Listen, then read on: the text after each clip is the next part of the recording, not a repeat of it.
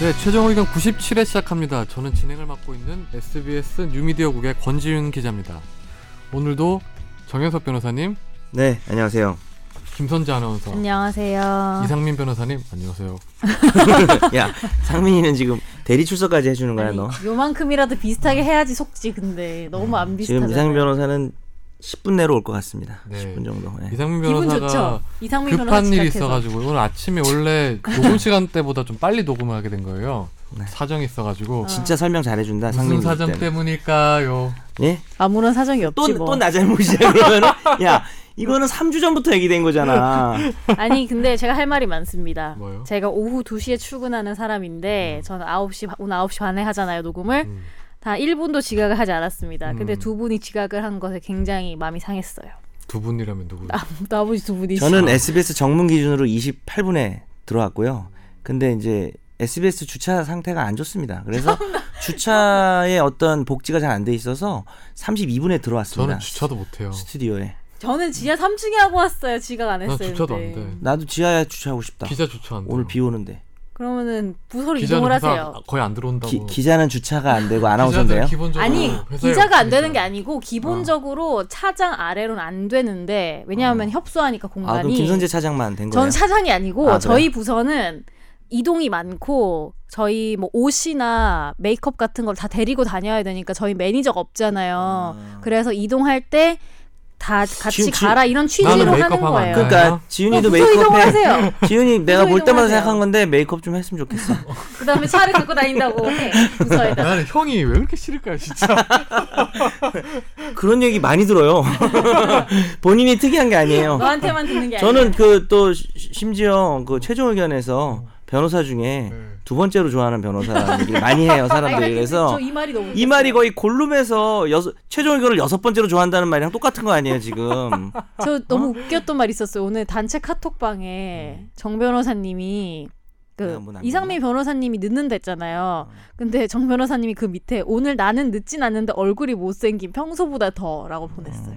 제가 오늘 좀 못생김을 장착하고 왔어요. 근데 별로 또안 달라진 것 같으신데요? 아니 뭐 면도기도 없어지고 그래가지고 거지같이 왔고 그리고 제가 이분 늦은 것은 상민이가 어차피 많이 늦는다 해서 상민이 없는 최종 의견이 가능한가 싶어서 정 변호사님 근데 시작- 좀 천천히 오다가 눈썹이 되게 시작 진해지신 것 하자고 같아요. 저요? 원래 눈썹이 어, 너도 원래 진했어요. 좀 진했죠? 어, 뭐 심으셨어요? 예? 눈썹 심으셨어요? 피부가 하얘서 난 그렇게 너 보이는 여기다 거 심을 아닌가? 거야 이 SBS 땅에다가 너 심을 거야 너 물 줄 거야 되게 싫어하실 거예요. 너 무럭무럭 자라라 아, 네. 어, 청취자 사연이 왔는데 참 우리 최종 의견 팬분들은 애청자분들은 되게 재미있는 캐릭터를 가지고 계신 것 같아요. 그게 한 번 몰렸다가 지난주엔 한 통도 안 온 거 있죠. 그래서 보고 안 심했어. 난 보냈다 이러면서. 어 아 무슨 그러니까 청취자가 그래서- 밀당을 해요 3주 전에 보냈던 사연을 저희가 그때 아껴둔다 했잖아요. 네, 잘 드디어 아껴뒀던 거예요. 풀 때가 예, 왔어. 이렇게 저희가 이제 나눠서 하고 있는데 참 잘했던 것 같아요. 맞습니다 심지어 한 통도 안 왔다니까요. 네. 오늘 또 그럼 구걸해야겠다. 그치? 네. 자, 첫 번째 사연을 소개해 주시죠. 첫 회부터 나올 때마다 족족 다운받아 들으며 법률 상식도 잘 습득하고 있습니다. 어, 북봉맨이라고 방금 정하셨대요. 첫 화부터 들어온 바로는 정현석 변호사님의 드립력이 떨어진다고 생각하진 않는데요. 다만 요새 다른 일 때문에 지쳐서 그런지 초반 캐릭력이 진짜 너무 아, 고마워 캐리력이 조금 하락한 것 같아요. 다른 멤버분들 특히 김선재 아나운서님이 적극 츠코미를 해주시면 더 살아나지 않을까요 했는데 내가 츠코미가- 츠코미를 몰라. 치코미가 치코미. 뭐야? 쭈꾸미 찾아보고 와야죠 기본적으로 그 근데 이상민 변호사님이 전 알 것 같아서 그쵸. 츠코미 알아요? 으쌰 으쌰 이런 거 있어요. 대학생도 츠코미를 모른대. 그리고 아 요게 이게 그런 게 있었어요. 제가 찾아봐 보고 까먹었는데 어, 국문학에서는 방자형 인물이라고 합니다. 그래서 트집을 잡다, 딴죽을 걸다, 핀잔을 주다, 지적하다 이런 등등 태클을 어. 걸다. 우리 어. 그럼 식으로 태클을 하면. 걸라는 거네요. 이런 치코미. 단어가 있었네요. 음. 요즘에 저 최종 의견 하면서 어휘력이 풍부해진 것 같아요. 몰랐던 단어를 어, 이런 어휘력은 그렇게 풍부해지지 않아도 될 것 같은데. 아무튼 예. 근데 궁금한 건 다음과 같습니다. 알쓸 신잡에서 냉동인간 이야기를 듣다 보니 정말 냉동인간이 된 사람이 있을까라는 생각이 들어서 네이버에 검색해 보셨대요. 어, 이분이 그래서 1967년 1월 12일에 미국 남가주 캘리포니아대 심리학 교수 제임스 베드포드가 간암으로 사망하면서 자기 스스로 냉동인간이 되길 원했고 그가 냉동인간이 된 지가 50년이 된 해가 올해래요. 그는 50년이 지난 후에 의학이 발달해서 자신이 살아있으리라고 생각해서 선택했던 것이다라고 돼 있는데 냉동 인간이든 냉동 시체이든 사망 상태로 봐야 할 것 같은데 예수님이 부활하시듯 부활하면 어떤 엔티티에 포함될 것인가 궁금해졌습니다. 주민등록번호는 새로 발부해야 하나요? 자신이 아니라 자신의 후손 자격이 되어야 할까요? 간혹 뉴스를 보면 유명한 고인의 사체가 후손들의 부주의나 고의로 훼손되는 경우가 있던데 자신의 사체 보존을 조건으로 유산이 전해지도록 설정할 수도 있는 걸까요? 알쓸 신작 아니, 같은 너무- 고민을 질문이 고급져서 우리가 대답하기가 너무 힘들어. 아, 이게 저도 이거 질문을 보고 어, 참 어떻게 해야 되나 사실 궁금하긴 했었어요. 원래 이런 궁금증이 전혀 없었는데 음. 예, 듣고 보니까 좀 아, 궁금해지더라고요. 네. 예. 어떻게 해야 되나 이거요? 이거는 뭐 기본적으로 당연히 지금 법령은 없고요. 네. 우리나라 법령은 없고 근데 근데 있을 수가 없겠죠. 예, 있을 수가 없어요. 네. 그리고 이게 뭐 사, 이게 항상 이런 예죠. 사회가 발, 발전하면서 생각하지 못한 영역.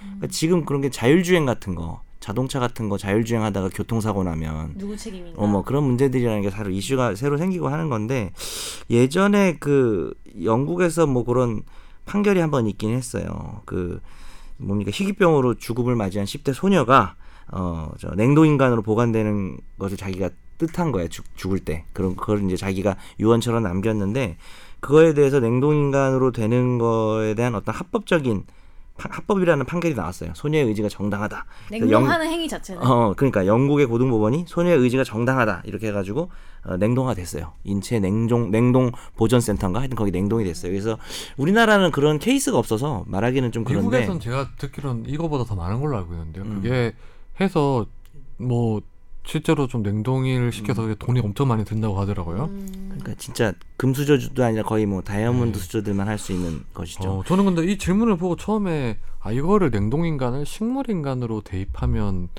뭐 될 수 음. 있지 않나 생각 안 했었어요.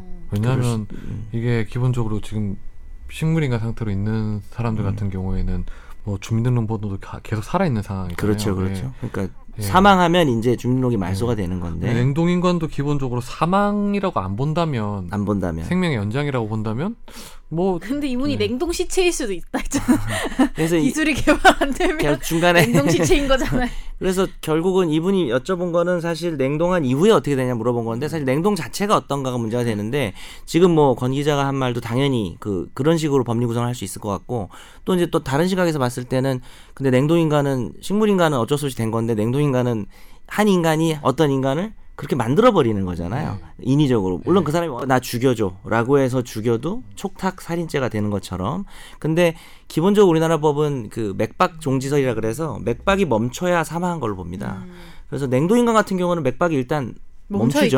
있죠. 일시 정지. 일시 정지가 돼. 그래서 그게 스탑이 아니라 퍼즈 어, 뭐 이런 퍼즈. 상태가 되기 때문에 음, 여전히 애매하네. 논란은 있고 제가 답을 드릴 수 있는 건 없어요. 이게 맞다 이런 건 없고 우리가 그냥 흥미롭게 이야기해 볼 수 있는 주제인데 근데 저 궁금한 음. 게 있는데 냉동 인간은 그렇다 저는 냉동 인간은 사실은 만약에 해동이 가능만 하다면 그 사람 그대로일 것 같거든요. 아니 근데 아니 그게 아니라 냉동 인간으로 해서 살아날 수 있는 거예요 근데? 아니 개발이 그것도- 된다는 그것도 가정하에 모르지, 일단 해놓은 생각을 거지. 해보세요. 이게 20년 전에 냉동 인간이 됐는데 그럼 20년 전에 기술로 냉동화된 건데 그럼 50년 뒤에 그걸 해동하는 기술이란 게 말이 안 맞지 않아요? 근데 냉동은 쉽잖아요 상대적으로. 기술 일단 또 그냥 발, 발전은 하겠죠. 급속 냉동만 시키면 되는 거잖아요. 근데 지금까지 냉동을 시키면 그러면 이게 결국 그런 이제 것 같은데 결국 해동을 해야 되는 거죠 나중에. 음. 근데 제가 봤을 때는 이건 것 같아요. 시체를 냉동시키는 건 큰 의미가 없고 이게 살아있는 상태에서 냉동을 시켜야지 해동이 되죠 상식적으로. 그- 그러겠죠. 근데 제가 아니, 그러니까 이미 죽은 사람은 안 되겠죠. 그게 그건 이게 살려내는 뭐 거니까 말이 안 과학 되지. 음. 기술상 봤을 때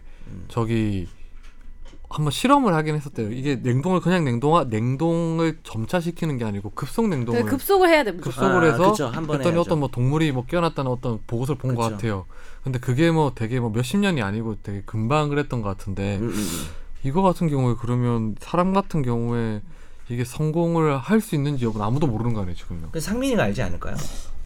아닌데 갑자기 냉동인간이 옆에 냉동 그 어제 아침에 저 스크류바 먹었는데 맛있더라고요. 뭔 소리? 아니 근데 저는 궁금한 게 또 있는 게 생, 이거 얘기하다 보니까 냉동 인간은 저는 만약에 해동만 된다면 냉동 그때 그 과거의 그 사람이라고 보는 게 맞을 것 같고 그러니까 그, 왜냐면 그런 의견을 기억- 나눠보자는 거지. 모든 기억이 남아 있고 다 똑같잖아요. 근데 저는 요새 그런 것도 있다고 들었거든요. 왜 자기 뭐 배아 세포 이런 거 같은 거 있잖아요. 그런 거 저장해 가지고 복제? 복제 어. 음. 복제는 나랑 똑같이 생겼고 한데 스타워즈에도 나오잖아요. 어 나랑 나, 똑같은 나 인간으로 복제해가지고 볼수 있나. 지훈이가 두 배로 싫게 만들어야지.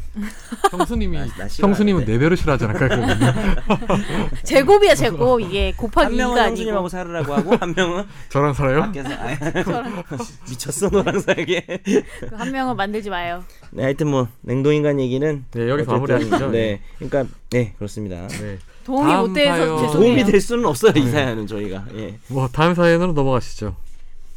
안녕하십니까. 지난주에 사연 보내고 연속 2주 사연 보내는 완청 애청자입니다. 아이고, 상품 이렇게 패치. 감사할 수가. 연석 패친. 사연 부자 됐다고 엄청 좋아하는 권 기자님의 들뜬 목소리를 듣게 되니 또 사연 적기 위해서 큰 손가락으로 핸드폰 자판을 또닥또닥 두들기고 있네요. 방송 들으면서 보내고 있는데 지금 정변님께서 호핑에 대해서 추측하고 계시네요. 아하. 저희 그때 동남아 호핑. 네. 시부가 세부겠죠? 세부겠죠. 네. 세부에서 6개월 살아본 음. 사람이고 호핑을 한 달에 한 번씩 해본 사람으로서 무엇인지 말씀을 드린대요. 오. 여기저기 배를 타고 왔다 갔다 한다고 선장이 얘기를 해줬는데 네이버 사전을 살펴보니 부정확하고요. 메리업 웨스, 웹스터 사전을 살펴보니 딱 있네요.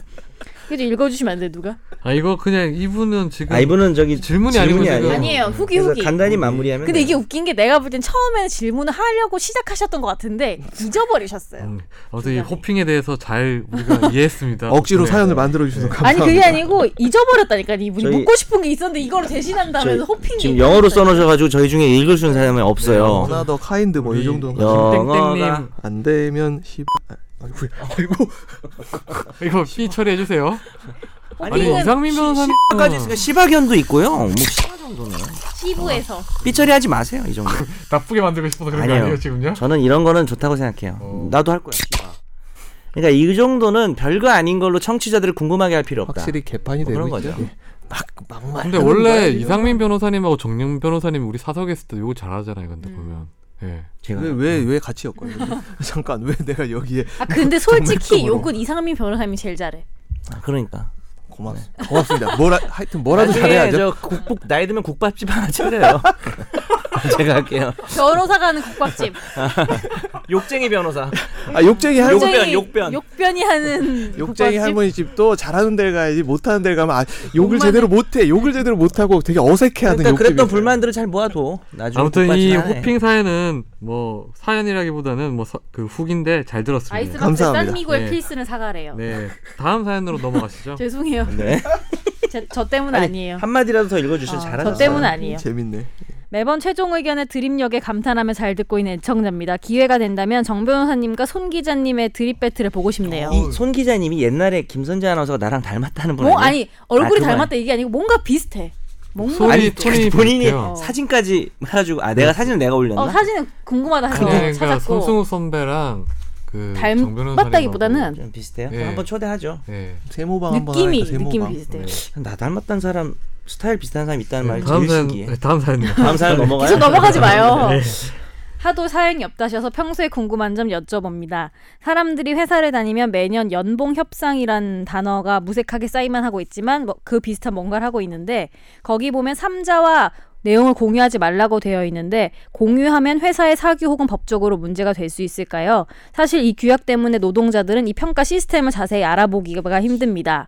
자존심이 상하는 일도 있겠지만 서로 서로 이런 내용들이 공유되어야 정확히 시스템을 알고 감시할 수 있지 않을까요? 특히 노조가 없는 회사에선 깔끔하게 회사의 인사 부분을 감시할 수 있는 법적인 테두리가 있나요?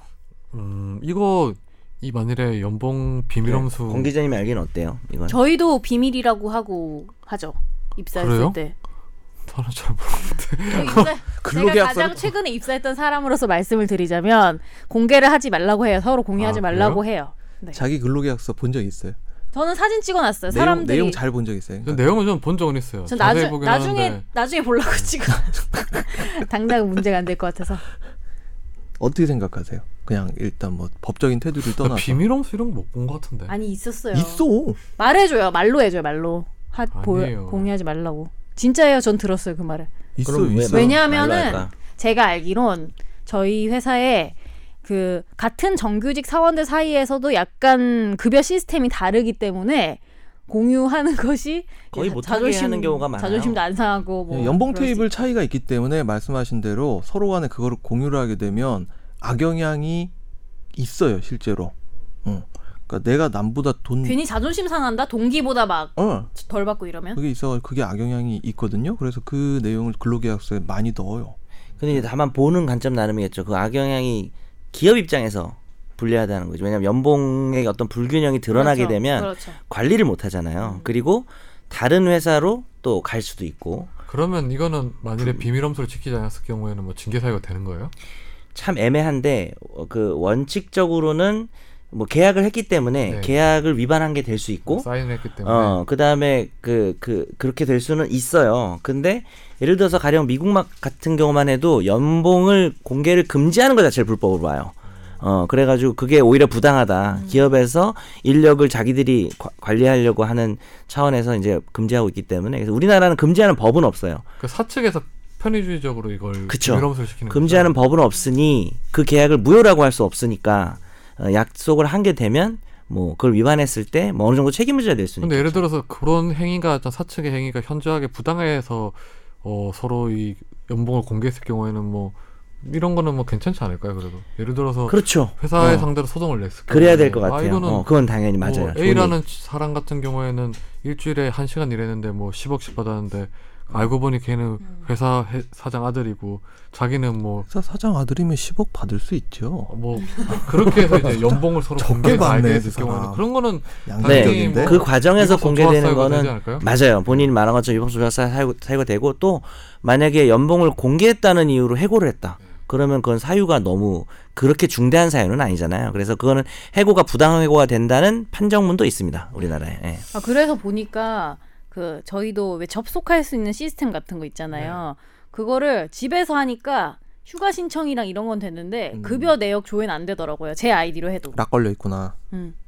그런가? 네, 사내 컴퓨터로만 특정 IP로만 네, 접근할 할 수 수 있도록 있고 해놨구나. 집에선 제 아이디로 제가 해도 저- 급여 내역 조회가 안 돼요. 뭐지 내가 왜 더 모르지? 망하는 거지. 그거 알고 사세요. 너 급여가 자기가 얼마 들어오긴 해. 그러니까. 버는지 알아야지. 그 통장 좀 봐봐. 통장에 얼마 찍혀오는지도 모르고 그게 야, 몇달안 있는- 들어왔을 수도 있으면 있어. 있는가 보다. 저는 그래 왜 이게 솔직히 공개 아니라고 해도 아름아름 다 알잖아요. 어떻게 그렇지. 돌아가는지 그냥 솔직히. 뭐 소주 마시면서 얘기할 수도 어, 있는 거지. 네. 사대보험 얼마 내는지 모르시죠? 월배? 사대보험 그거 날라 날아오잖아요. 네, 그러니까 집에. 날아오는데 얼마 집에 내는지도 모르죠. 날려온다고요? 왜 집에 날아요 이렇게. 어? 우리가 원천 저- 징수 잘 체크 아닌가? 안 하지 아, 사람들이. 그러니까 아, 그렇죠 체크를 안 그 하니까. 종이 몇 달치에서 되게 큰 종이 날아와요 유난히. 그래서 보게 돼요. 그러니까 체크를 저 내가 같은 집에 사람은 하는데 없어서 누가 받을 사람이 없어 나한테 집에 안 딴 나나? 데로 가고 있는 거 아니에요?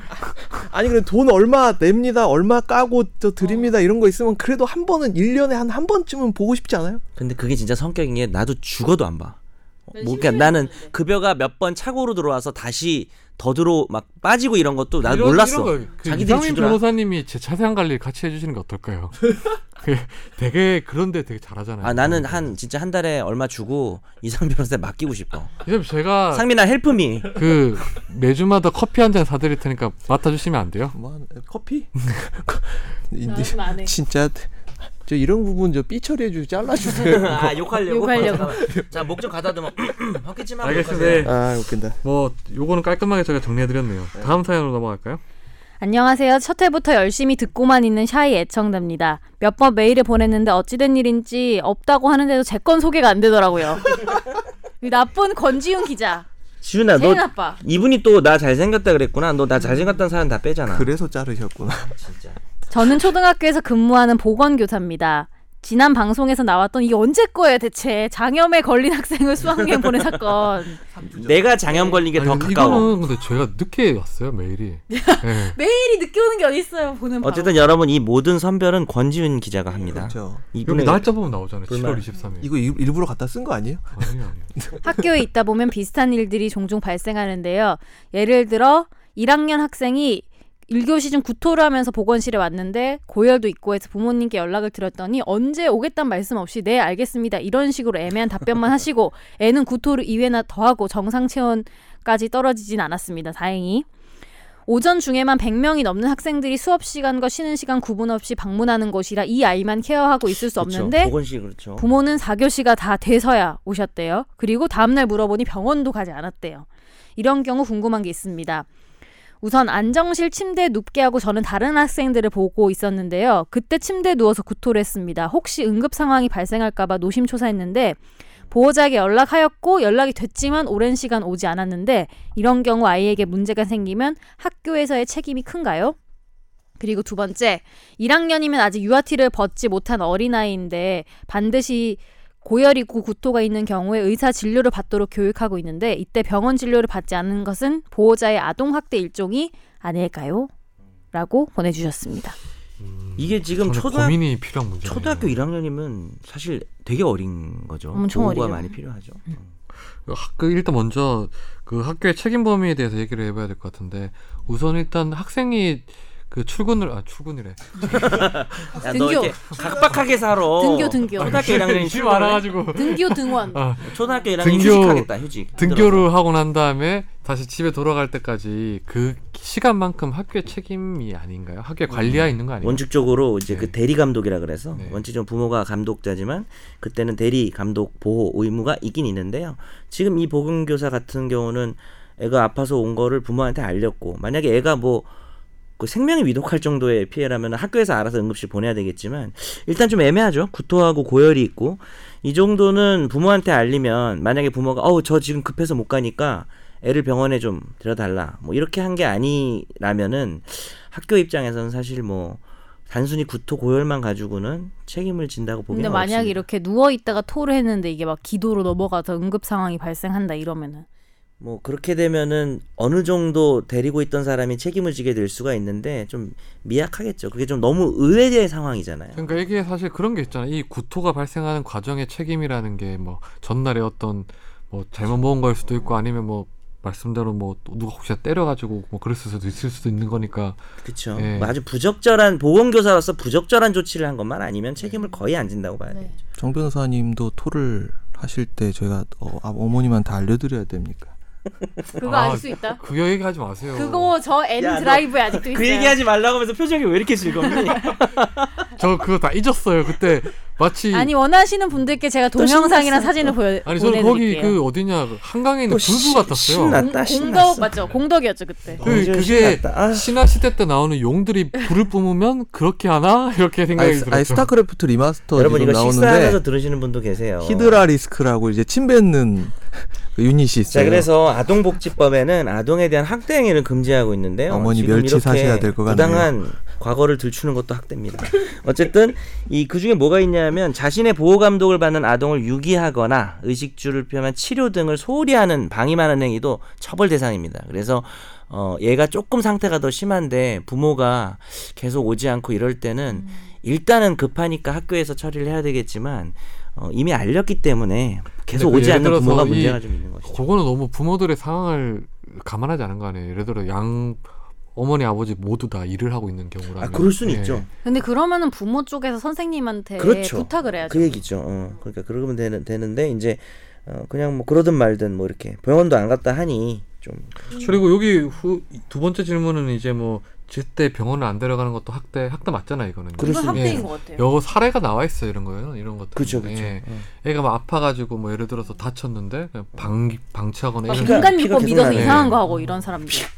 예. 요거는 명백한 학대는 맞습니다. 근데 이게 과연 그러니까 뭐 조금 다쳐가지고 바로 병원 안 보내고 이런 것까지 학대라 볼 수는 그쵸. 없고 너가 누가 봐도 명확하게 멍자국이 있거나 아니면 음. 뭐 애가 피를 흘리고 있거나 맞습니다. 음. 아니면 소리를 치면서 막 이제 아프다고 호소하고 를 있는데 병원을 데려가지 않았을 음. 경우에는 명백한 학대에는 맞죠. 근데 네. 저 궁금한 게 이분이 보건 선생님이라 해서 좀 죄송하긴 한데 제가 옛날에 초등학생 때 운동장에서 그 운동 연습을 하다가 애들 밑에 깔린 거예요. 달려가다 넘어져서. 근데 무릎에 엄청 심하게 피가 난 거예요. 음, 까졌구나. 근데 그거를 그때 보건 선생님은 아니고 저희 담임 선생님이 약간 할머니고 잘 몰랐던 거예요. 네. 그래서 거기에 지혈 그거 가루를 엄청 뿌린 거예요. 근데 사실은 바로 가서 병원에 가서 치료를 해야지 이게 치료가 되고 흉도 안 남고 이랬던 거였어요. 근데 음. 지혈 가루를 뿌려버려서 어. 그 붙은 거야.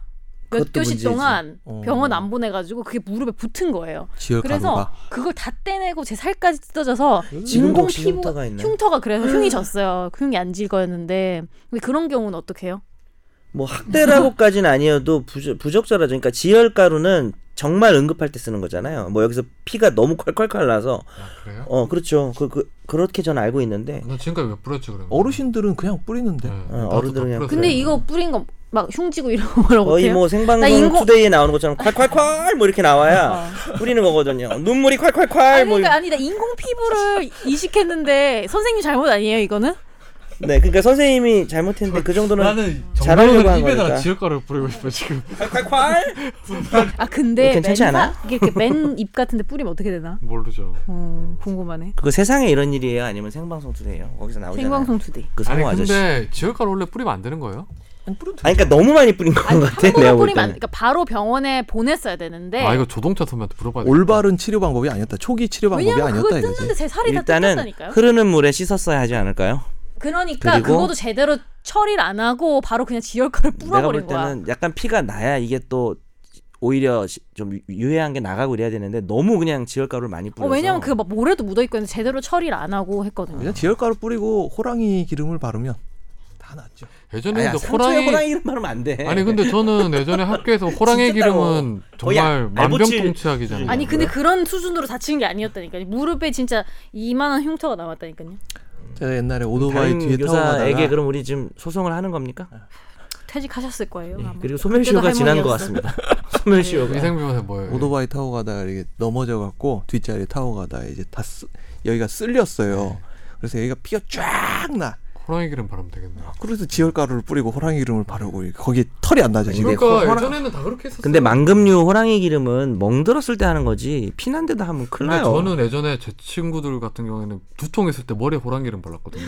차라리 그건 말이 돼. 음. 이게 좀 화하면서 두통을 줄고 차라리 이건 말이 돼. 진짜예요? 아니 근데 만병통치약 요드 요드와 칼륨 용해. 저 그럼 코비돈. 약간 사각턱인데 어, 호랑이 가 발라도 되나요? 막 이러고. 발라드릴게요. 사람들 막 이런 거 아니야? 맞아 마비돼. 발라주면 계란형 얼굴이 된다니까. 지금도 요즘에 호랑이 기름 나오나? 호랑이 나와요. 크림 나요. 나옵니다. 아 그- 그... 것도 같은 목적으로 계속 쓰는 아니 거예요? 어디 여행 가면 많이 사오던데 중국 가면 이제 필수죠. 태국 뭐 이런 데서도 어, 팔고요. 음. 기념품으로 사와요. 예. 그러니까 뭐 타이거 어릴 때 뭐 오인트. 잘못된 지식이긴 하겠지만 좀 이렇게 만병통치약이라 생각하는 약들이 좀 있잖아요. 빨간 약부터 시작해서. 예. 음. 근데 빨간 약은 정말 좋은 것 같긴 해요. 음. 손톱 벌어지고 그럼 바르면 끝나요, 그냥. 그래요? 네. 저는 손톱이 잘 벌어지거든요. 그런 사람들 있잖아요. 너무 그거 아프거든요. 포비돈 용해. 음. 오늘 뭐 이 정도 하시죠? 너무 길게 한 것 같은데. 네. 가시려고 오늘 청취자 사연은 여기서 마무리하고요. 어, 우리 메일 주소가 어떻게 되죠? 구걸하려고요. 아니, 구거라 아니에요. 저희 메일 주소는 final f i n a 골뱅이 sbs co kr입니다. 네, 많은 질문과 사연 보내주시고 지금 저희가 사연 답변 들으신 거 들었으면 아시듯이 저희가 상세하게 설명을 해드리잖아요. 얼마나 좋아요. 원준 기자가 걸러요. 저희는 안 걸립니다. 많은 질문과 사연 부탁드리고요. 음, 집중탐구 주제는 요- 요- 요즘에 가장 뜨거운 이슈죠. 핫해 핫해 핫해 핫해? 뜨겁 뜨겁. 나 핫해가 무슨 뜻인지 몰랐거든요. 핫해 핫해. 그게 핫해더라고요. 그걸 이제 알았어. 그게 오, 아니, 오션 그러니까 땡땡을 광고한 게 지금 해라고 했으면 알았을 아니 텐데. 핫해 핫 핫해 핫해 일 건가? 아무튼 집에 아, 저 그때는- 인터넷 좀 개통시켜 아니요. 드리세요. 어. 근데 핫해, 이상하면 핫해. 그게 왜 그렇게 하는 그러냐면 거죠. 그 인터넷에 많이 하는 사람들도 모르더라고요. 제가 보기에는 아, 하얗게 그런 하얗게 그런 사이트를 많이 가는 사람들 많은 것 같아요. 아니 근데 그게 핫해가 두 개라니까요. 오션 땡땡의 CF에 지코가 하얗게 태워 핫해 핫해. 그러니까 하얗게 태우다 줄여서 지은 것도 핫해인 핫해. 거야. 한 마디는 핫해고 뒤에는 핫해. 하얗게 네, 뭐 불태웠다. 어. 아무튼 제가 뭐 지금 그런 것까지 알 만큼 어, 머리가 좋, 좋지 않기 아, 때문에 뚝배기가 안 좋은가요? 아니, 요즘 신조어 중에 그거 몰라요? 혹시? 그 뚝배기는- 강동구 5분 칼배 몰라요? 강동구, 강동구 5분 칼배가 문자를 보낸 거야. 글을 올린 거야. 5분 칼배달. 그러니까 5분 만에 칼배달을 가는 사람이 아. 나와 있어. 내가 앞으로 배달 갔는데 띵동하면 누구세요라고 말하는 인간은 뚝배기 깹니다. 뚝배기 그 다음에 했는데 뭐 주섬주섬 지갑 찾는 인간도 뚝배기 부십니다. 그리고 마지막에 한 줄 있잖아요. 뭐요? 참고로 뚝배기 이꼴 머리입니다. 그게 되게 유명해져서 요즘 뚝배기 깬다는 말 되게 많이 써요. 한뚝배기 하실래? 아 그냥 뚝배기를 갖 한 뚝배기 하실래 예. 옛날에 달, 달팽이도 친구지 옛날에 예 알겠습니다. 괜히 그 미안합니다. 네, 오늘 이번 들어갑시다. 이번 주 집중 탐구 주제는 바로 대장이죠. 대장. 대장님께서 별이 네 개. 어, 우리 사병을 얼마나 아들같이 사랑했으면 별의별 갑질을 다 했더라고요. 나는 어, 자신 안 양자인가 할래. 봐 양자. 나 혼자 살래. 지금 상당히 충격을 주고 있어요. 이게 공감병을 뭐 사실 이거를 뭐 갑질이라고 하는데 제가 보- 제가 보기 학대 수준이에요. 학대 수준. 노예. 예. 아니 돈 주고도 이렇게 안 해요. 그렇잖아요. 누구 고용해도 이렇게 못하죠. 안 해요. 이렇게 하면 다 그래도 나가지. 좀 한번 네. 어떤 일들이 있었나요? 네, 박찬주 제2 작전사령관이죠. 대장이에요. 대장. 그 육군에서 대장이 몇 명이에요? 세 명가 뿐이 안 될 거예요. 위에가 세 명이라는 아, 뉴스를 봤습니다. 어, 이 정도면 대장균 아니에요? 별이 네 개. 네. 그래서 이게 뒤늦게 이제 군인권센터에서 어 이제 박찬조 대장의 가혹 행위를 폭로를 하면서 알려졌어요. 그래서 그 폭로 내용을 보면 상당히 충격적이고 사회적 파장이 커졌습니다. 지금 전수조사까지 들어갔죠. 네. 네, 그러면서 이 공감명 제도를 폐지하겠다. 이제 민간인으로 바꾸겠다는 이렇게 제도 개선까지 나왔는데 먼저 이제 그 이 어떤 식으로 갑질했는지 먼저 우리 이상민 변호사님이 그 간단하게 네. 네, 예, 많이 간단히 알려져 설명해 있으니까. 주시죠. 예. 자, 아침 6시부터 일어나가지고 박찬주 어, 부부가 박찬주 대장 부부가 잠들 때까지 근무를 해야 됩니다. 음. 쪽잠을 자고요. 두 번째 이게 좀 문제가 많이 됐죠. 호출용 전자팔찌를 착용해가지고 어디서 구해요 이런 건? 팔아요. 이거는 아 그 저 이자카야나 이런 데서도 쓰긴 쓰거든요. 음. 여기 위치 추적까지 되는 건 아닌가요? 혹시 어디를 벗어나면 뭐 예를 들어 소리가 난다. 워키토키 비슷한 걸 하나? 아니 그거 이- 일반 그 음식점에서도 네, 손목에 음식점. 차서 하는 이, 사람들도 이 있어요. 자체는 뭐 예. 필요하면 쓸 수도 있는 건데 문제는 이걸 채워서 이걸 음. 채워가지고 눌렀는데 안 와버리면 너희 엄마가 뭐 이렇게 가르쳤냐부터 시작해서 너 어디 가서 짱 박혀 있다 걸리면 영창 보내버린다. 뭐 부여 모, 부모님 모욕하고 영창행 협박하고 그리- 알고 봤더니 이거를 요 때부터 사용한 게 아니라 옛날에 7군단장 시절부터 사용하던 소목시계형 호출배를 그대로 갖고 와서 참모차장 공간으로 가져와서 사용을 했다고 합니다. 그리고 화장실 이 공관병들이 본체에서 활동을 하는데 화장실을 본체 걸 못 쓰게 해요. 화장실 그러니까 본체라고 하면 이제 박찬주 대장 부부랑 가족들이 사는 데인데 거기서 일을 시키면서 화장실은 거기서 못 가게 했던 거죠. 모습이야 뭐야? 어, 모습이죠 진짜. 난 이거 보고 정말 아니에요.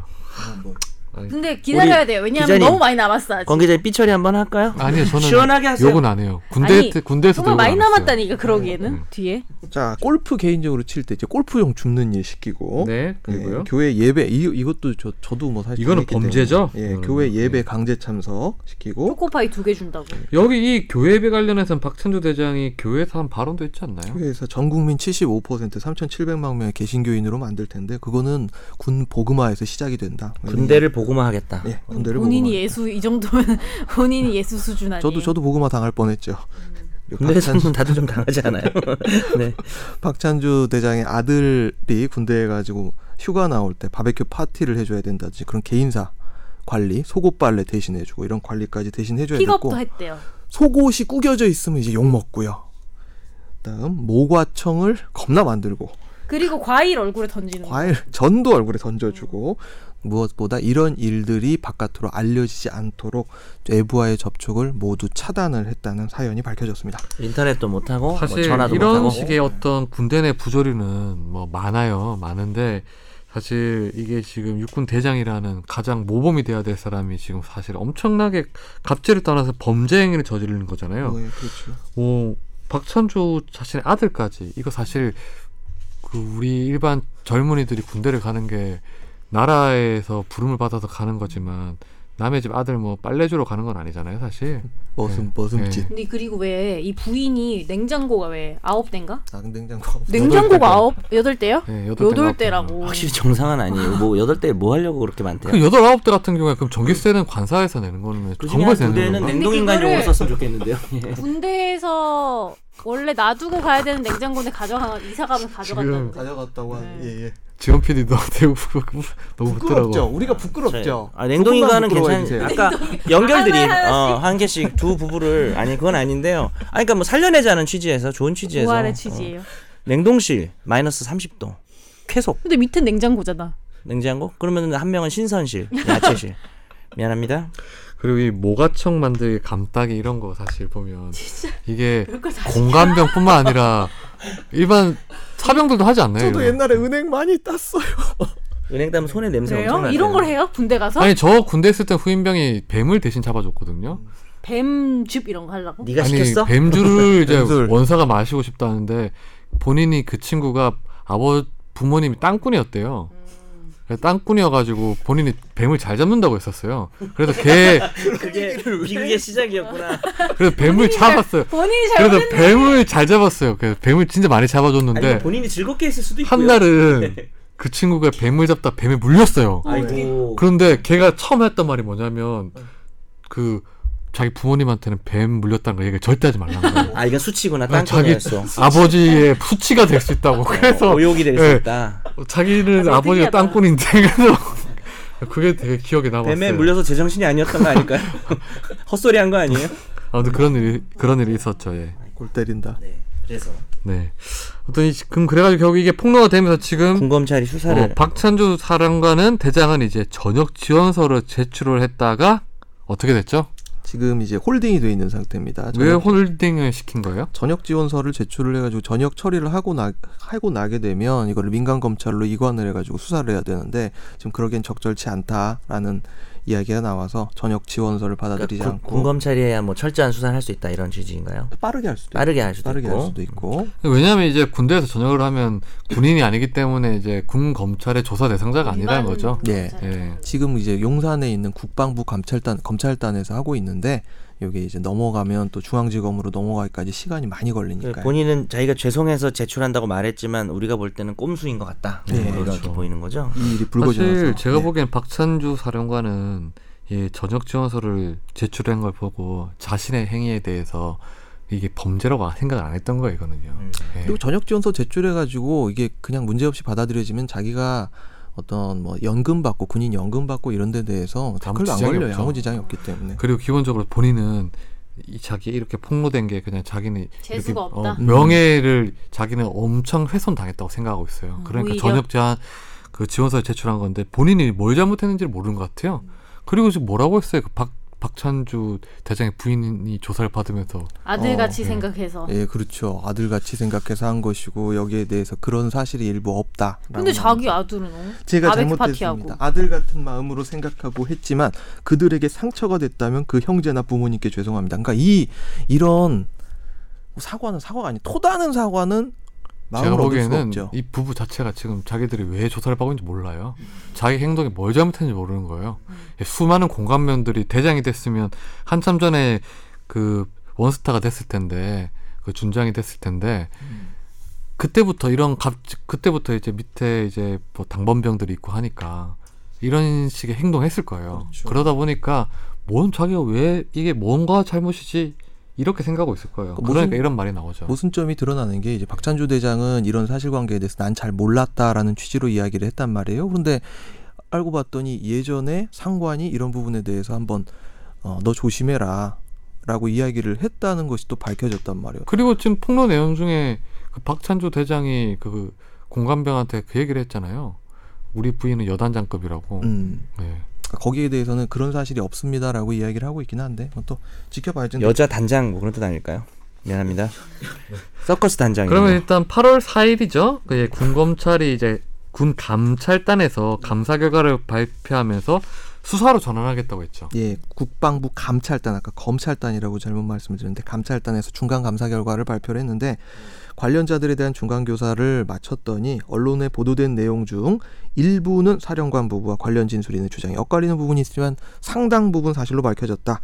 그래서 민간 단체 군인권 센터를 의미하는데 이 군인권 센터가 군 검찰에 제출한 고발장 그리고 감사 조사 결과를 토대로 해서 형사 입건에서 정식으로 수사 전환을 하겠다. 또한 사령관 본인에 대해서는 부인에 대해서는 군 검찰에서 이렇게 수사할 권한이 없기 때문에 일단 참고인으로 조사를 하겠다. 이렇게 밝혔죠. 그러면 일단 먼저 이게 군 감찰단에서 감찰을 할 때부터 사실 뭐 시민단체뿐만 아니라 대부분의 국민들이 군대에서 하지 말고 민간에서 하자 했었거든요. 음. 네. 그런 이유가 뭘까요? 왜일까요? 제대로 안 할 것 같으니까. 그렇죠. 제대로 안 할 것 같다. 그리고 그, 그 이면에는 군 검찰이나 군 법원에 대한 폐쇄성이라는 측면이 존재를 하겠죠. 그리고 너무 높잖아 이 사람. 그렇죠. 그 어떤 제가 입장? 이게 정확하진 않은데 예전에 이제 군 법원, 제가 검찰 법원 이제 법조 출입을 할 때 군 검찰과 군 법원 관련된 사건이 가끔씩 대법원에 상고가 되면 알 때가 음. 있어요.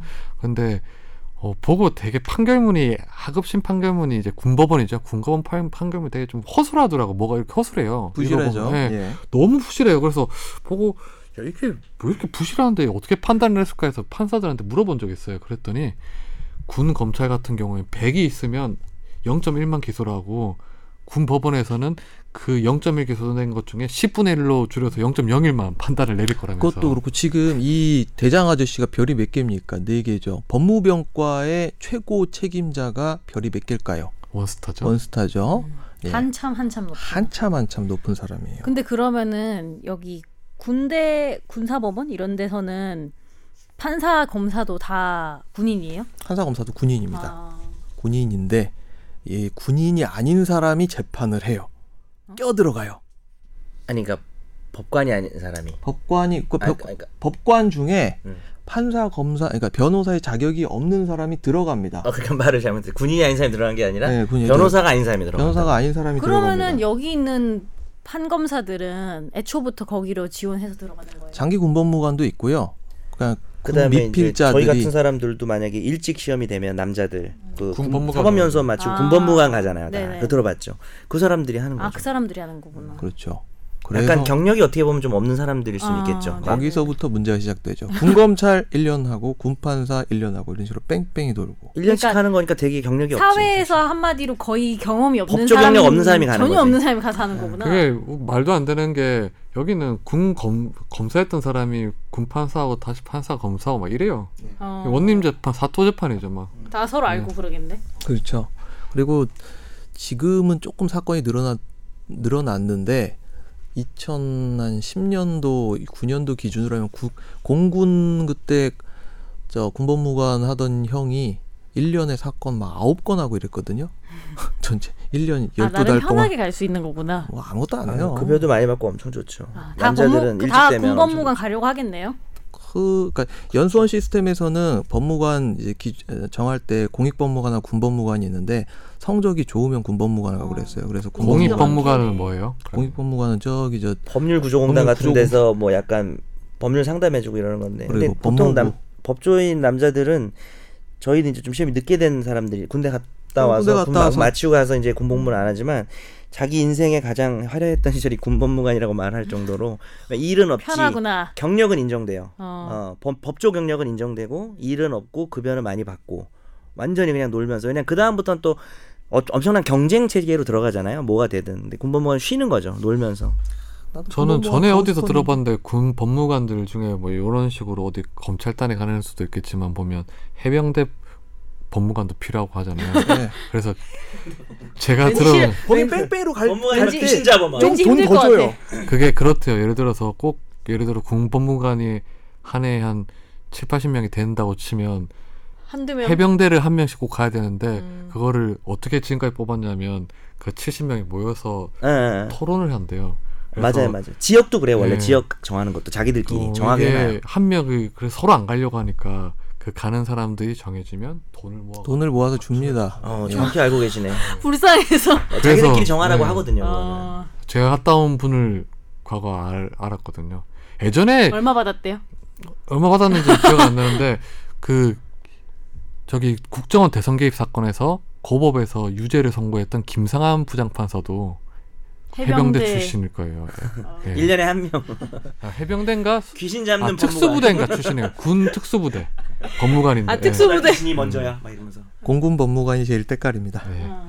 아무튼 지금 이게 군 검찰 같은 경우에는 수사 의지를 이제 의심을 받고 있는 상황이고 기본적으로 또 이제 어 계속 민간에 사자고 하는데 어떤 절차적 차이가 있는 거예요? 군 그러니까 현역 군인이 민간인 신분이 되면 군 검찰에서 수사가 불가하다는 건 아까 말씀을 드렸고요. 군사 재판과 그런 군 검찰 사건과 일반 검찰에서 일반 법원에서 다루는 사건을 분별하는 기준이 뭘까요?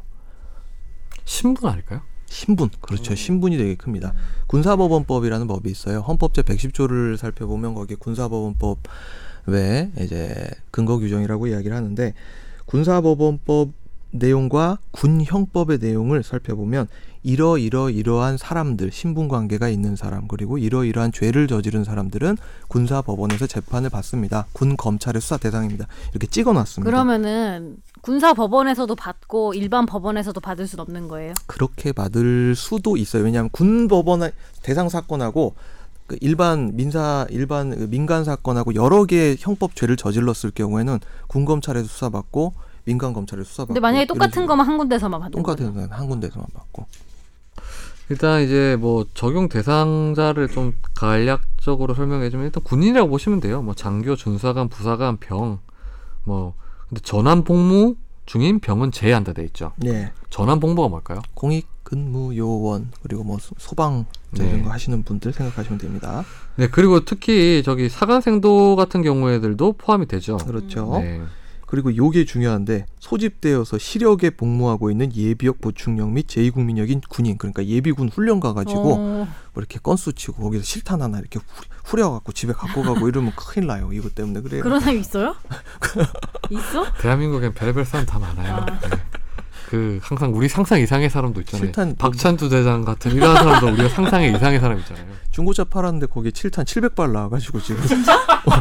최근에 아 진짜요? 네. 그러면 그 그럼 뭐야? 예비군 갈 때마다 테러 테러라고 아니 갈 때마다 한 몇 개씩 훔쳐오는 거네. 700발이 나와갖고 그거 지금 큰일 났어요 그거 판 사람 어디 판 사람 그 주인이 어디 중사라고 그러던데 그 사람 인생은 아. 끝났어 그게 사실 군대에서는 접근 가능한 사람. 탄피 하나만 잊어버려도 우리나라 같은 경우에는 새벽까지 찾거든요. 미군이랑 같이 훈련을 받았었는데 미군은 신경 안 쓰더라고요. 그러니까 탄피라 하면 쏜 총알에서 나온 껍데기죠. 네. 땅. 그러니까 그건 버리는 건데 그게 이제 개수가 맞아야 밖으로 안 빼돌렸다 이거니까. 네. 빼돌려서 혹시 실탄으로 사용하거나 뭐 이럴 위험성이 어, 있다. 그래가지고 저는 그때 미군이랑 같이 훈련을 받는 게 5년에 한 번씩이가 있는데 음. 제가 그때 들어갔더라고요. 아, 그래서 같이 봤는데 어, 뭐 일단 저는 일단 영어를 못하지만 자, 뭐 군대 때 영어가 뭐가 필요하겠어요. 그냥 뭐 서로 껴안기만 하면 되는 부러워가 거잖아요. 영어로 뭐예요? 군대 때는 예스 아이캔만 할 수 있으면 되는. 부러워 너 부러워 이게 영어로 뭐지? 아, 우리 MVU, MVU. 한국 군의 아. 자존심 있지 그런 건 안 하고 일단 I 근데 have you. 근데 걔네들은 역시 총 쏘고 난 다음에 탄피를 안 줬더라고. 이따위 것들. 그- 거기서 가장 큰 차이를 그래서 어 그냥 다르구나 역시 혼자 죽고 그 있어. 천조국이구나. 사람들은 대신 복장 이런 걸 되게 중요하게 생각한다는데. 아니에요. 들었는데 막뭐 머리도 되게 머리 칼같이 짧게 자르고. 아, 그런 걸 되게 중요하게 생각한대요. 어떤 그런 전혀 아니던데. 외적인 거. 약간 스웩을 중시하는 거 아니야? 어 그러니까 이런 힙충 미군들. 네 그리고 또 다른 차이가 뭐가 있을까요? 또 다른 차이가 아까 제가 약간 언급을 해드렸는데 변호사 자격이 없는 사람이 판사를 합니다. 군판사를 합니다. 심판관이라는 제도가 있어요. 예, 심판관이라는 제도가 군사법원법에 정식으로 규정이 돼 있는데 군 법무관 이외에 그러니까 군 법무관이라는 거는 변호사의 자격을 갖고 있는 사람이죠. 이 사람 이외에 비법률가 법률 전문가가 아니죠. 쉽게 예. 말하면. 심판관은 다음에 각호의 자격을 갖춘 영관급 이상의 장교, 영관급이라는 건 소령 이상을 의미하거든요. 똥, 똥별 뭐 이상을 의미하는데 법에 대한 소양이 있는 사람, 그리고 재판관으로서의 인격과 학식이 충분한 사람 중에 관할관, 그러니까 사령관이 이 사람을 판사로 임명을 할 수 있는 거예요. 변호사 아닌 사람을. 사실 이게 생각해 보면 모든 판사 임명의 권한은 대법원장한테 있는데 엄청- 사법부에 있죠. 엄청난 예외죠. 예, 근데 이거는 지금 이제 군인한테 판사를 임명할 수 있는 권한을 준 거잖아요. 그러니까 이 이야기가 어. 네. 언제 나온 거냐면 다 군사 시절 때 나온 거예요. 그래서 여기에 대해서 항상 비판이 있단 말이에요. 헌법에서는 법관에 의한 재판을 받을 권리를 보장을 하고 있는데 이건 법관 법관이라고 하면 이런 사람이 법관이 맞느냐 형식상으로는 법관인데 변호사의 자격이 없는 사람을 법관이라고 할 수 있느냐에 대한 비판이 굉장히 크죠. 특히 이런 사람들이 짬밥으로 밀어붙여서 아까 제가 말씀드렸지만 군 판사들이 그렇게 뭐 배석 판사 이런 분들이 짬밥이 그렇게 높지 않단 말이에요. 이런 사람들을 밀어붙여 가지고 사건의 결론을 좌지우지하게 돼버리면 이거는 판사 아닌 사람이 그러니까 그 변호사의 자격이 없는 사람 음. 비법률가가 법률가를 압박하는 그런 결과가 발생해 버리거든요. 그리고 이제 이 군 검찰 군법원의 또 다른 정말 정말 이 판사를 임명하는 할 수 있는 사령관이나 이런 사람들 판사를 임명할 수 있는 권한 외에도 정말 특이한 점이 또 하나 있죠. 특이한 뭐, 점이 예, 감경권이 있습니다. 이거는 그동안 그래도 문제가 많이 됐죠. 관할관 제도라. 관할관, 네. 관할관 제도라고 해가지고 관할관이네. 아, 예, 거꾸로 해도 이효리. 이런- 오염되고 있어. 김선재도 음. 오염됐어. 불어에도 관할관. 관할관. 관할관이란 사람이 사건의 결론이 났을 때 그 결론을 막 깎아버릴 수가 있어요. 이 사람 징역 10년 했는데 아유 징역 1년으로 합시다. 이래버릴 수가 있었어요. 관할관이 네. 과거에는. 누구죠? 관할관은 사령관급이라고 생각을 하시면 됩니다. 그 부대를 전체를 관할하는 에, 지휘관이 이 사건의 결론을 좌지우지해 버릴 수가 있어요. 그러니까 이 뭐 예를 들어서 군법원의 판사들이 징역 10년을 선고했어요. 그러면 원래는 모든 모든 법원에서 선고는 판사들이 할 수 있잖아요. 음. 예. 예, 끝난 다음에 이게 보고가 돼요 사령관한테. 사령관이 그러면 좀 줄이자 하면 줄이게 되는 거죠. 음. 이게 말이 안 되는 거죠 이게. 이 사람이 군인 이제 20년 이상씩 했는데 이러면 곤란하지 않겠느냐. 네. 그러면은 박찬주 대장 같은 사람이 여기서 뭔가 받았어요. 네. 그러면은 누가 줄이자고 해요? 거기 일단 그 관할관은 있어요. 있는데 어. 문제는 이제 어 박찬주 대장권 같은 경우에는 군 검찰이 과연 얼마나 의지를 가지고 수사를 할지 뭐 제가 보기엔 상당히 의심스럽긴 해요. 왜냐하면 일단 뭐 박찬주 대장의 계급이 높다는 그런 걸 떠나서 그냥 이 상징하는 대장이 상징하는 의미가 있으니까 이 대장한테 뭐 징역 10년을 주거나 실형을 주면 군 전체가 너무 모욕적이지 않겠냐 아마 이렇게 생각할 가능성이 높을 것 같아요. 그 그의 그가 공감합니다. 이런 행동을 한 게 모욕인 것 같은데. 아니 그 사실 대부분의 어떤 군인들은 뭐 안 그렇겠지만 군에 있는 높은 있는 관료들은 어 자신의 직급과 그 집단을 동일시하더라고요. 뭐 이 정도는 할 수 있지 뭐 이렇게 네. 생각할 걸 아마. 예. 예를 들어 그거는 모든 조직도 마찬가지인 것 같아요. 뭐 검찰의 간부들이 자기는 개인인데 자기의 어떤 직책과 이거 자기 개인을 군 뭐 검찰하고 동일시하기 때문에 자기가 처벌받으면 검찰 전체가 모욕적이라 생각하고 뭐 그러니까 그런 아, 거죠. 아까 말씀하셨다시피 이런 정도의 그 군대에서 어떤 부당한 일들이 너무 많잖아요. 그러니까 기본적으로 이런 일이 벌어져도 아이고 재수없게 걸렸네라고 생각하는 측면이 좀 있을 것 같고 또 일이 불거졌다가 이 박천주 대장이 어느 정도 판결을 받고 하려면 시간이 또 한참 지나잖아요. 근데 그때 또 새삼 형량이 높게 나와서 괜히 이슈가 될 필요는 없다. 뭐 이런 생각을 네. 많이 할 것 같아요. 지금 이 말도 안 되는 심판관이라는 제도와 관할관 제도로 하에서 이제 박찬주 대장은 조사를 받고 수사를 받고 또 재판을 받게 되겠죠. 이상민 변호사님 보기에는 이 박찬주 대장 같은 경우에 이 군 검찰과 군 법원에서 계속 이 형사 절차를 거쳐야 될까요? 저는 민간 검찰에서 그냥 수사하는 게 깔끔할 오히려. 것 같아요. 그러니까 어쨌든 그 조직에 군인대라는 조직에 최고의 자리에 올라 있는 사람을 그 조직 내부에서 조사한다는 거는 그는 모양새 자체가 굉장히 부적절하죠. 그래 저는 이거를 사실 지금 뭐 저 박찬주 대장이 그냥 퇴직 그냥 형 지금 형태로 퇴직하는 거는 바람직하지 않다고 봐요. 그래서 징계를 줘서 연금을 못 받게 한 다음에 민간인 신분으로 바꾼 다음에 그때 이제 검찰에서 조사를 하는 게 맞다고 봐요. 예. 예, 지금 현재 예를 들어서 뭐 여기 저기 국방부에서는 뭐 퇴직 절차를 진행했을 경우에는 그 연금도 다 받고 징계 안 받고 나가는 거 아니냐는데 그거를 좀 생각을 좀 바꿔가지고 징계를 줘서 그냥 불명예 퇴진을 시킨 다음에 연금을 못 받게 하고 이거에 대한 형벌적 책임은 민간 민간인으로 된 민간에서 다음에 하면 되지 하고. 않을까라는 생각이 들어 요 이런 선례를 만들어서 이런 선례가 없다고 계속 얘기를 하고 있는데 근데 뭐가 나와야지 징계도 줄 수 있는 거 아니에요? 이 감찰단에서 조사한 게 나왔잖아요 지금요. 예. 그리고 이게 또 징계 사연은 충분하죠. 네. 이게 또 군대를 다녀오신 분들이 뭐 다 아시겠지만 군대 내에서 내부적으로 뭔가를 막 소원술이 비슷한 절차를 진행한다는 게 믿기가 너무너무 어려운 게 있어요. 예. 그 이야기가 제대로 받아들일지 자기의 어떤 어, 고백이 제대로 받아들여질지 가감 없이 인정이 될지 이런 거에 대해서 두려움이 있는데 이런 거는 민간 검찰에서 뭐 하게 되면은 그런 두려움은 줄죠. 이게 사실 좀 그런 게 있어요. 이게 그 일반 공관병이나 뭐 이런 특수병들 말고 일반 사병들이 모인 곳에 가도 그 전역을 하면서 보면 소원수리함에 많이 써놓고 가요. 음. 이제 자기 무서울 게 대대장이나 이런 없으니까. 사람들 뭐 아니면 중대장. 그런데 이게 참 착각하는 게 뭐냐면 그 소원수리를 이 전역을 하면서 쓰고 나가버리면 그 소원수리를 보고 그걸 징계를 안 해요. 이 중대장이라는 사람들은 어차피 나간 사람의 생각이기 있을 때 해야 때문에. 예. 되는구나.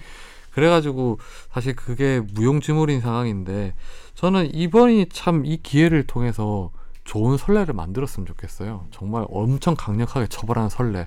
뭐 대장급이라 하더라도 강제 전역 불명예 전역을 시킨 다음에 일반 검찰에서 형벌로 형법을 통해서 처벌을 할수 있는, 처벌하고 예. 냉동을 또 하고 아 그냥 어, 근데 그걸 다 떠나서 그냥 끌려갔잖아요. 뭐 징병제인데 끌려가갖고 기분 좋아갖고 간 것도 아닌데 거기서 머슴살이 하고 있으면 이거 억울해갖고 어떻게 살아요. 근데 저는 어디서 그런 거 들었는데 물론 이 케이스엔 해당이 안 되겠지만 오히려 막 몸 쓰고 이런 것보다는 이런 데 가서 좀 편하게 있겠다 하는 사람들도 그런 거 있다고 있죠. 하는데. 뭐 제 친구들 애들 같은 경우는 아들 과외시키는 거. 그러니까 그런 건강병. 거. 그래가지고 그러면 편한 데 있을 수 있고 편하게 하니까. 있을 수는 있고 오히려 특혜를 받는 아. 경우도 있죠. 물론 이제 공감병이라는 게 뭐 일반 뭐 보병이나 뭐 저기 GOP나 이런 전방에 있는 사람들 비해서 편하다고 생각을 하겠죠. 근데 이게 뭐 상대적으로 더 편하다고 해서 그 사람들이 받은 학대 행위가 학대가 아니라고 할 수 아, 이- 없으니까. 이거는 좀 특수 케이스. 이건 네. 어, 아니 이런 일도 많이 있, 아, 이런 일도 있을 것 있지만 같아요. 제 말은 반대되는 그런 경우도, 경우도 있죠. 아니 어. 그렇게 해서 갔는데 알고 보니 여기야. 이러면은 얼마나 황당해. 아니 뭐 일반 일반 사병- 사병들 중에 저보다 더 심한 경우도 있겠죠. 구타를 당하는 경우도 많으니까. 음, 그럼요. 예. 그런데 뭐 그렇다고 하더라도 둘 다가 잘못된 거죠 뭐. 요즘도 그 후배 구자, 기자들 막 구타하고 이래요. 저 기자사에서는 구타가 없죠. 아니 본인이 아, 저요? 유란 저 기자 맞죠. 아유 권진기장 구타 안 해요. 권진기장 구타 유발해요. 유발자. 그는 제가 구타 유발을 할 수 있는데 내가 형보다 아닌 것 같아요. 그래. 너 주먹 왜 줬어? 지금 누가 먼저 나, 구타하나? 나 형이야. 아, 오늘 이상을 누가 찾아. 먼저 구타하나 보겠어 내가. 청취 자 여러분 멱살을 잡았습니다 지금. 서로 네. 멱살을 잡았어. 아무튼 그 박찬주 대장에 대한 수사는 좀 더 강력하게 이루어지고 어 좀 정책적 결정에 따라서 일반 검찰에서 해야 되지 않을까라는 생각을 합니다. 에이 나쁜 사람. 네, 오늘 방송은 여기서 마무리하겠습니다. 안녕히 계십시오. 벌써 갑자기?